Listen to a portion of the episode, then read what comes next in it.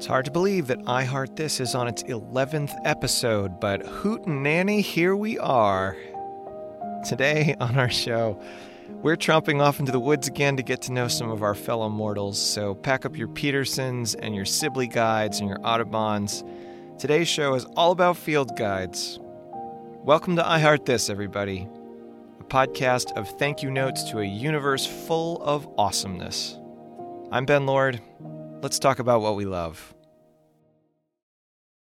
When I was in high school, I was part of this program called Project Discover. The basic idea was to connect students with a mentor in a field that interested them. And my most passionate interest at the time was the wild and natural world. Regular listeners will remember that at the time I desperately wanted to know how I might live off the land, to feed myself from what I could hunt and fish and gather and there was only one slight obstacle, which was that nobody around me knew anything about hunting or fishing or animal tracks or how to make a meal from acorns or weeds. Truth was, I didn't even really know what the weeds around me were. My mother was a dedicated gardener, and she knew the vegetables and the flowers in her garden, but much of her knowledge stopped at the garden's fence. I mean, sure, I knew a dandelion from a violet because Everyone seemed to know what those were. But as much as I loved the woods, they were in many ways just a wall of undifferentiated green, an impenetrable hedge. Birds and butterflies and animal tracks were even more mysterious. A flash of color would wink from the underbrush, or a coquettish wing would wave from across the street, and then it was gone. What was that thing? There's no time to study it. What should I have even looked at? How should I have turned my attention? Should I have looked at the bill or the feet? Should I have squinted to see if there was a subtle yellow eye ring? The whole wild world was overrun with mystery, and I had no way through the complexity. So, when I became a part of Project Discover, I asked the program coordinator if she would find someone who might teach me about something wild. Maybe plants. I was really interested in plants. And unlike birds and mammals, they didn't run away. Maybe I could learn which ones were edible and be one step closer to my dream of living off the land. The mentor she found was a man named John Souther, and he was old. Old enough that I was surprised that he was allowed to drive.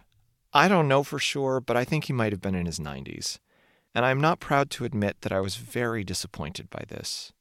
This old man was so slow, I had to speak loudly for him to hear.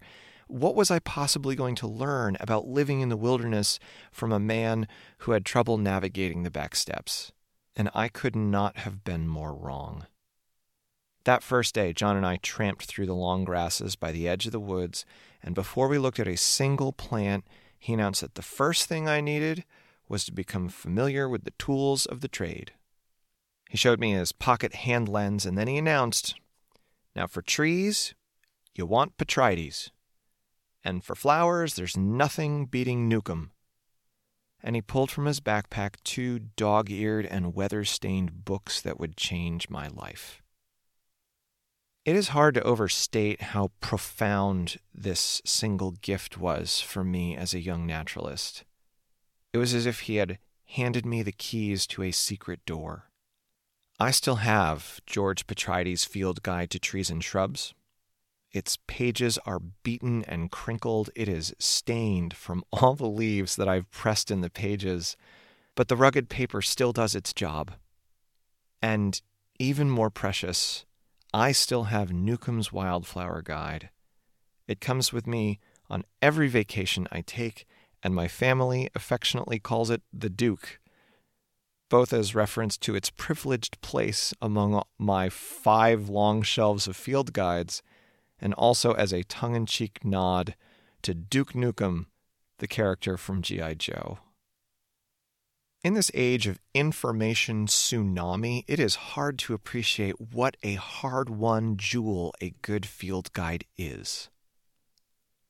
Learning to identify our fellow creatures has earned a certain reputation for dweebishness as boring and pointless as stamp collecting. And while there is certainly no accounting for taste, I would challenge anyone to spend a single weekend learning the trees on their street or the weeds in their yard and not find something that sparks delight. The truth is that the creatures around us are so wondrous and so surprising that they will inspire even the hearts of those too jaded or too cool to be impressed. So today, let's talk about the little books that have served as passports to nature itself for millions and millions of people. Let's talk about field guides. I'm Ben Lord. You're listening to I Heart This. There are lots of books out there that are just collections of pretty pictures of birds and flowers, mostly meant to be left on the coffee table. And lots of times, they mix together creatures that live far away with the ones you might actually see out in your own backyard. And this podcast episode is not about those books, as delightful as they may be. Because the books that I'm writing about today are tools, like a hatchet or a pocket knife, meant to be carried outside, to be gotten dirty, and to be put to work. A field guide is a tool designed to help someone learn the name of a thing. And a good one usually has two parts. The first is a comprehensive catalog of drawings or pictures or photographs of all the particular things that you are likely to encounter in a given place. All the birds in the eastern United States, for example, or all the constellations in the northern hemisphere, or all the wildflowers of New England. This is the most obvious part of a field guide and the part that most people think of, but the other component is just as critical. The other part is a good key. The logic of a good key is simple. Instead of looking at all of a flower in its overwhelming detail, petals and sepals and stamens and leaves and leaf margins and their growth habit and their habitat and their venation and whether or not they have tiny little hairs on their stem.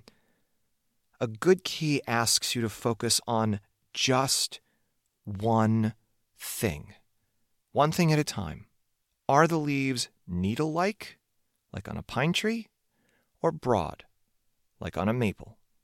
Are the leaves arranged directly opposite from each other, on the twig, or do they alternate, one side, then the other? Keys that work like this are called dichotomous because they are just a long list of paired options. Dichotomies.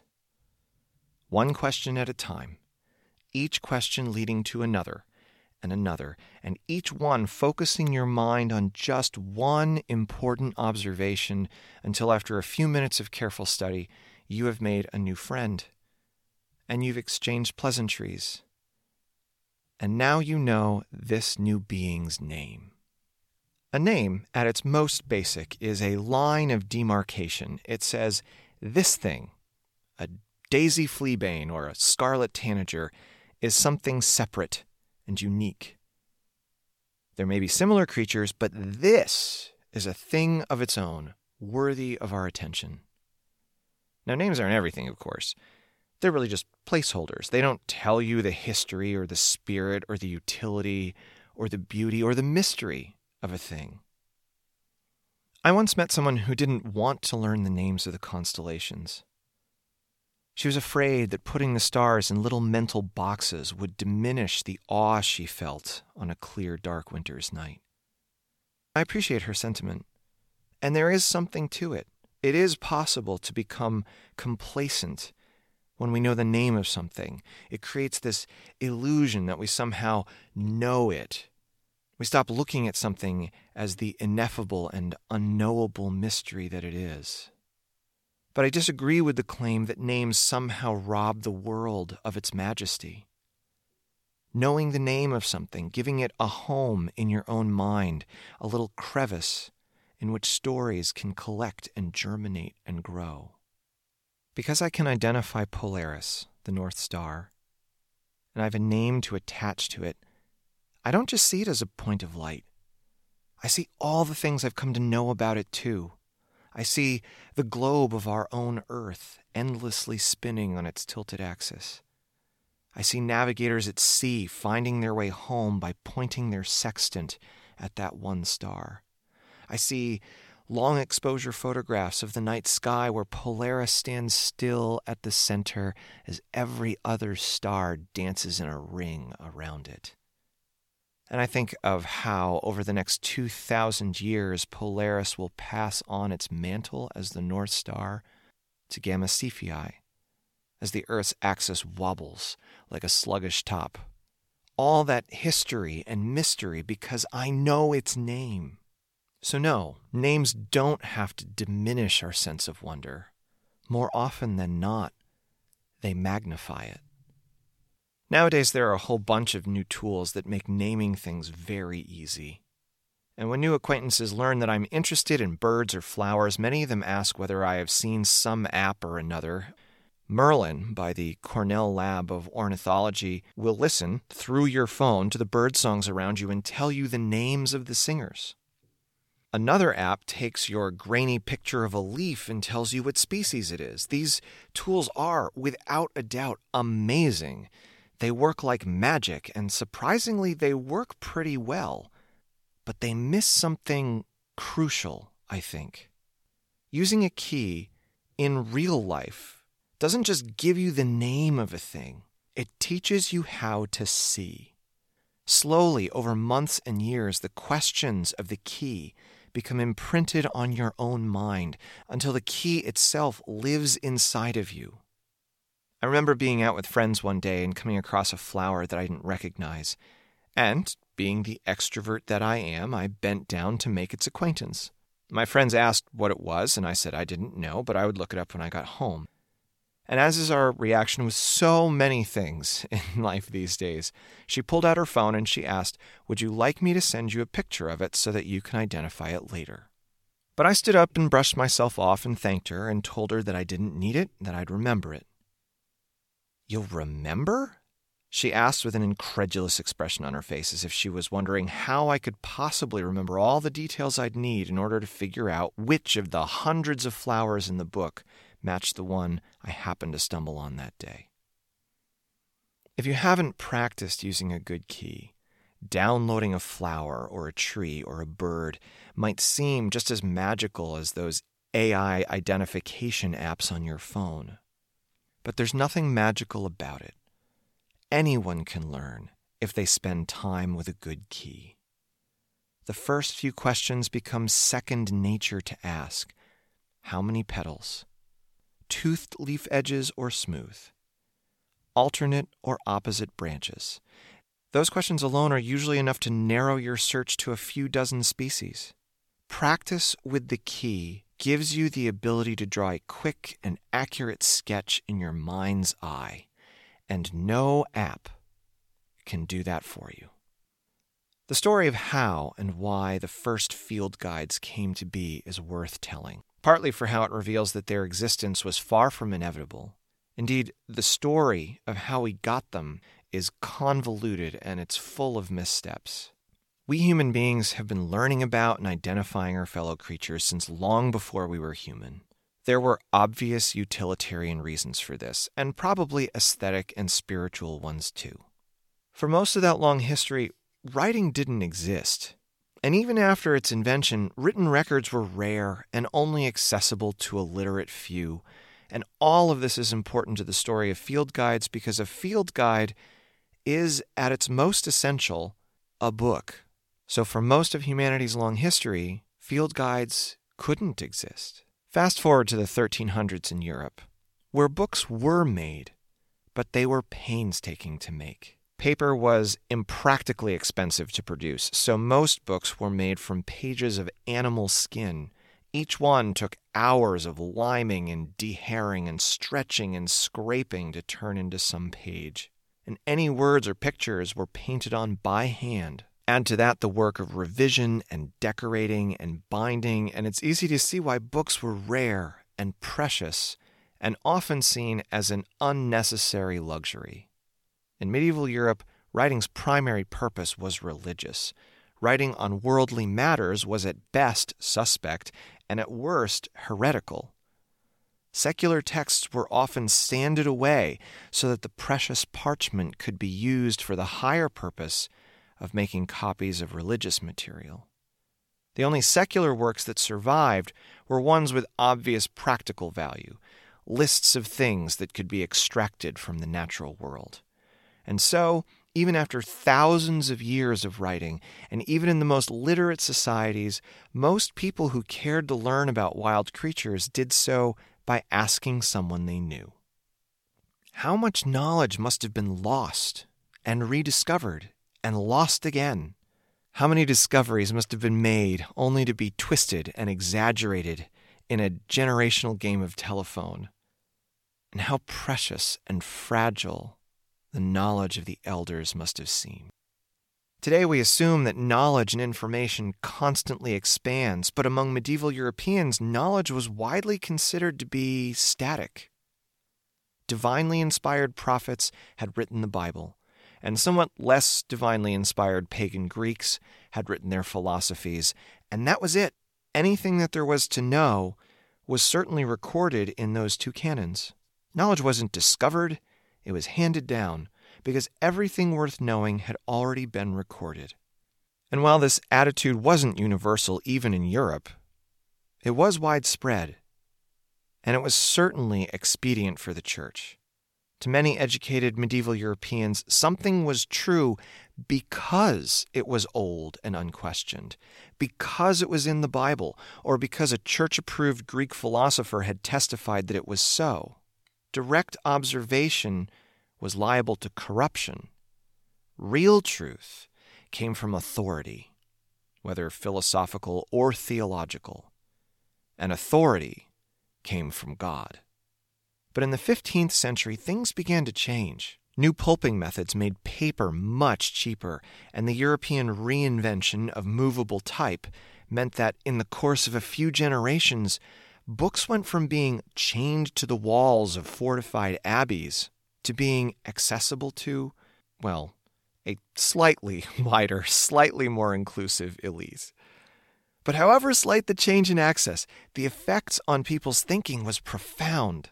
After Bibles, one of the earliest demands for books was for knowledge of medicinal plants. Presses all over Europe began putting out herbals. These books were hardly original, they plagiarized each other with impunity, and even the books that got plagiarized were mostly error ridden and poorly translated rehashings of the ancient Greeks. To a modern botanist, it would be eminently clear that the people who put out these books had never even seen some of the plants they were talking about. The woodcut pictures in these books, too, were copies of copies of copies, even of plants that might have been growing right down the block. Nevertheless, Many of these books were absolutely beautiful, and at least on the medieval scale, very popular. But putting all these books in the hands of all these people caused changes of its own. Now that many people could read their own Bibles and their own books, more and more of them came face to face with the inconsistencies between the pronouncements of authority and their own experience, and this led to a contagious and disruptive skepticism. Theologically, this led to the Protestant Reformation. Philosophically, it led to the radical notion that truth might come as much from observation and experience as it did from the ancients. Today, birdwatchers have a saying, often attributed to John James Audubon, the great illustrator of some early field guides, that when the bird and the book disagree, always believe the bird. But in Renaissance Europe, this was an explosive new idea. By the mid 1500s, people were calling out all kinds of errors in the old texts, and they were going out and making observations of their own, writing descriptions of plants and making drawings of what they actually saw instead of what Dioscorides had seen 1500 years ago. Now, these still weren't field guides. Most of them covered a hundred plants or so, and most listed plants alphabetically, which is not helpful for identifying anything. But they were an enormous advance over anything that had been available for a thousand years. And then something even more explosive happened. Europe discovered the rest of the world. Explorers returned from distant lands with stories and often specimens of strange creatures, the likes of which Europeans had never seen. Suddenly, the list of living things known went from several hundreds of common weeds and wings that could be found in a European countryside to thousands upon thousands of bizarre and mystifying creatures. The living world was dizzying in its diversity. The world, it turned out, had not been fully described by the Greeks at all. The world wasn't just big, it was baroque, it was staggeringly complicated. What could possibly be done to make sense of it all? In the 17th and 18th centuries, scientists made many attempts to do just that to organize, to classify, to make sense, to see if there was some underlying order to the flamboyant weirdness of life on this planet.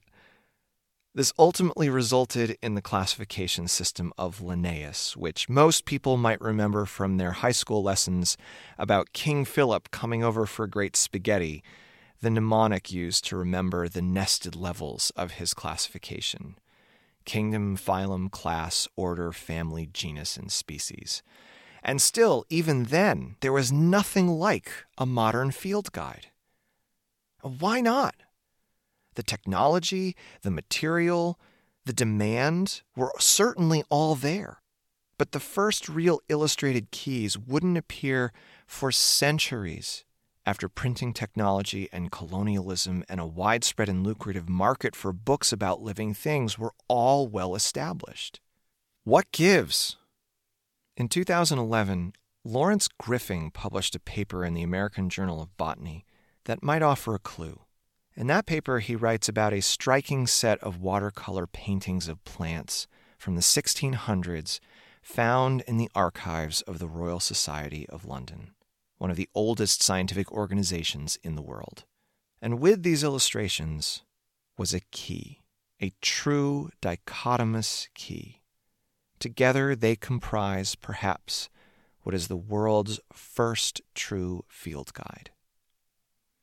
The author of this first true field guide was a man named Richard Waller, but Waller never published it.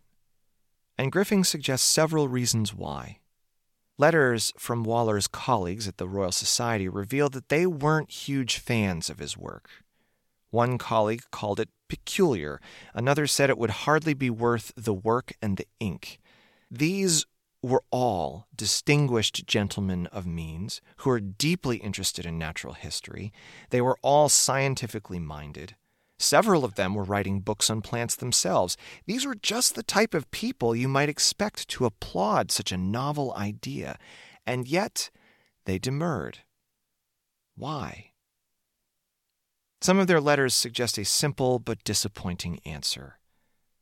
These men didn't see the need for a field guide because they already knew their botany. They were the experts of a very exclusive club they had set up the game according to their own rules. They knew the jargon because they had invented it. A simple and visual key wasn't necessary because the only people who would need one were novices, the uninitiated, the people who weren't in the club. Waller proposed his key in 1688, and after its rejection, it was largely forgotten. It would be almost another century before Jean Baptiste Lamarck would write the first widely disseminated key to plants. That's the same Lamarck, by the way, who also proposed an ingenious and influential, though discredited, mechanism for evolution. Lamarck's key was remarkably effective, so effective that the legend goes he took the first copy into the streets to find someone who knew nothing of plants, handed him a copy, and watched with satisfaction as this stranger to the botanical world figured out for himself the name of a new and strange flower. And this brings forward another amazing thing about field guides. They democratized our knowledge of the natural world. Today, anyone with a few bucks, the ability to read, and sufficient patience can come to know all the creatures around them by name like public libraries and public schools, they put the world's hard won secrets in the hands of the average person. experts in all subjects built walls of seemingly intentionally obtuse jargon around their intellectual turf. And field guides, they were like tunnels under the ramparts, giving us interlopers a way in.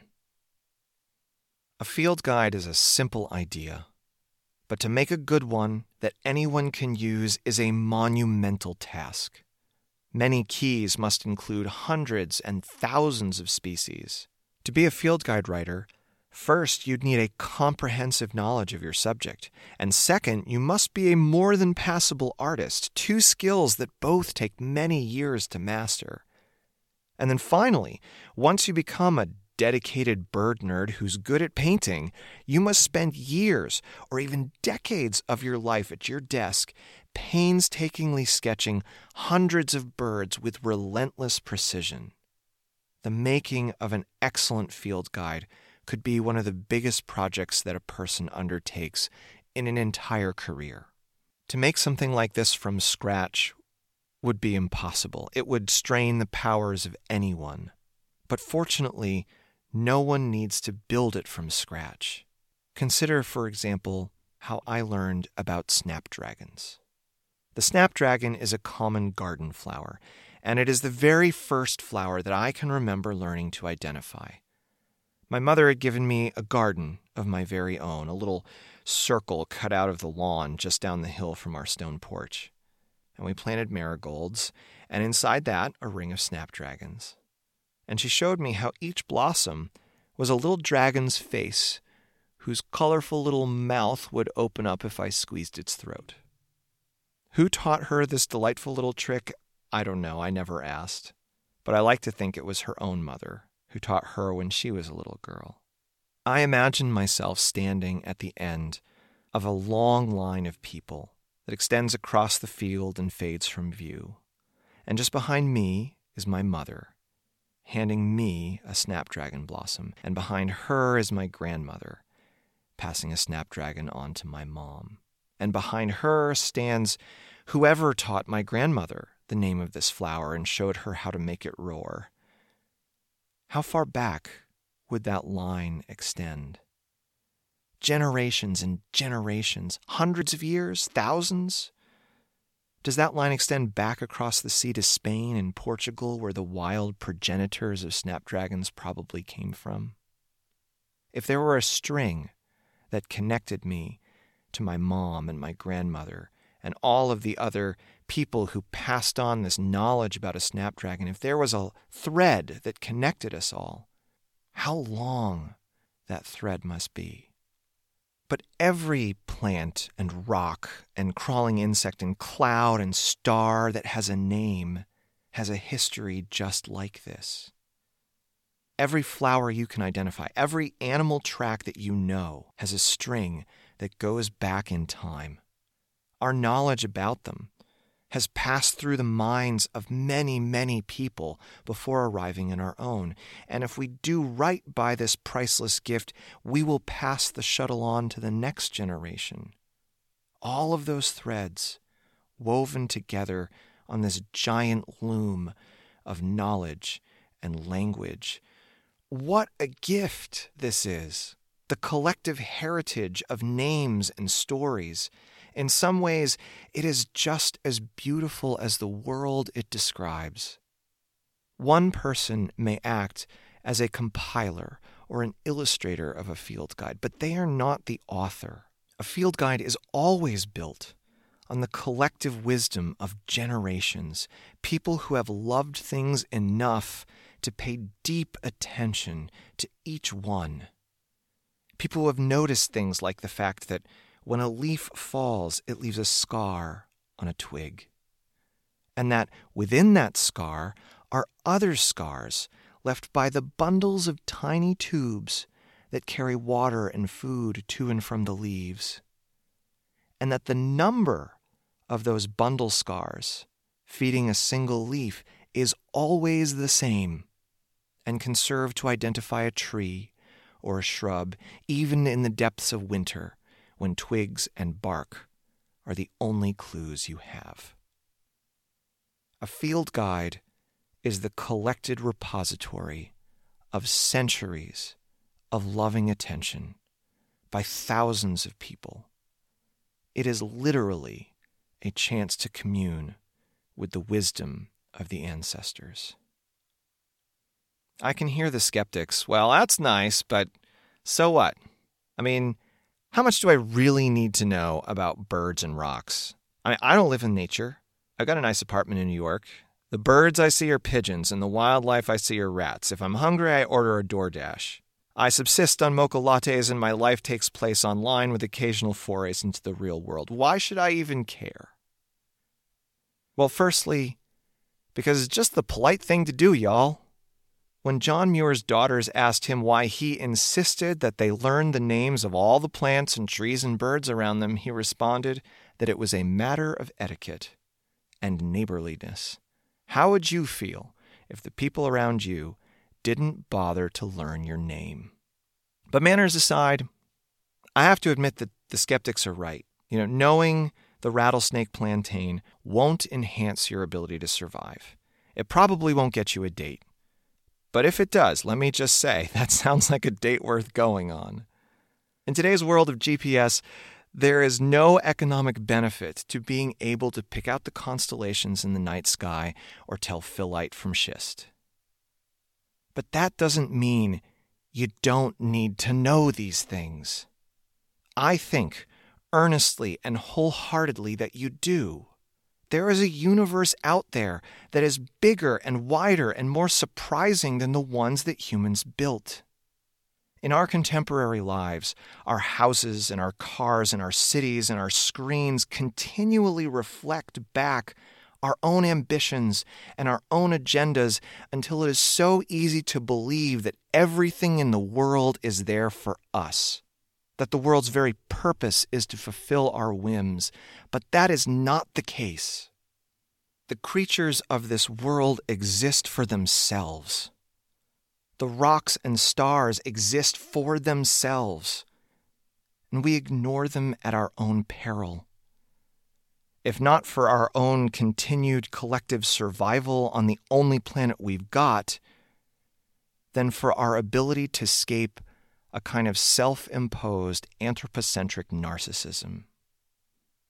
In his remarkable and inspiring book, The Variety of Life, Colin Tudge says this The prime motive of science is not to control the universe, but to appreciate it more fully. It is a huge privilege to live on Earth and to share it with so many goodly and fantastical creatures albeit a privilege of which we are grotesquely careless. In truth, if we did not need to exploit other species, we might simply and unimprovably spend our lives in admiration of them. They are so extraordinary.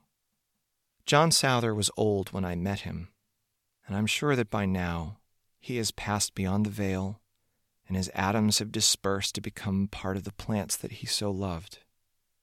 When I knew him, I was too young, I think, to realize what a gift I'd been given when he first introduced me to Newcomb's Wildflower Guide. I know that I certainly didn't give him the thanks he deserved.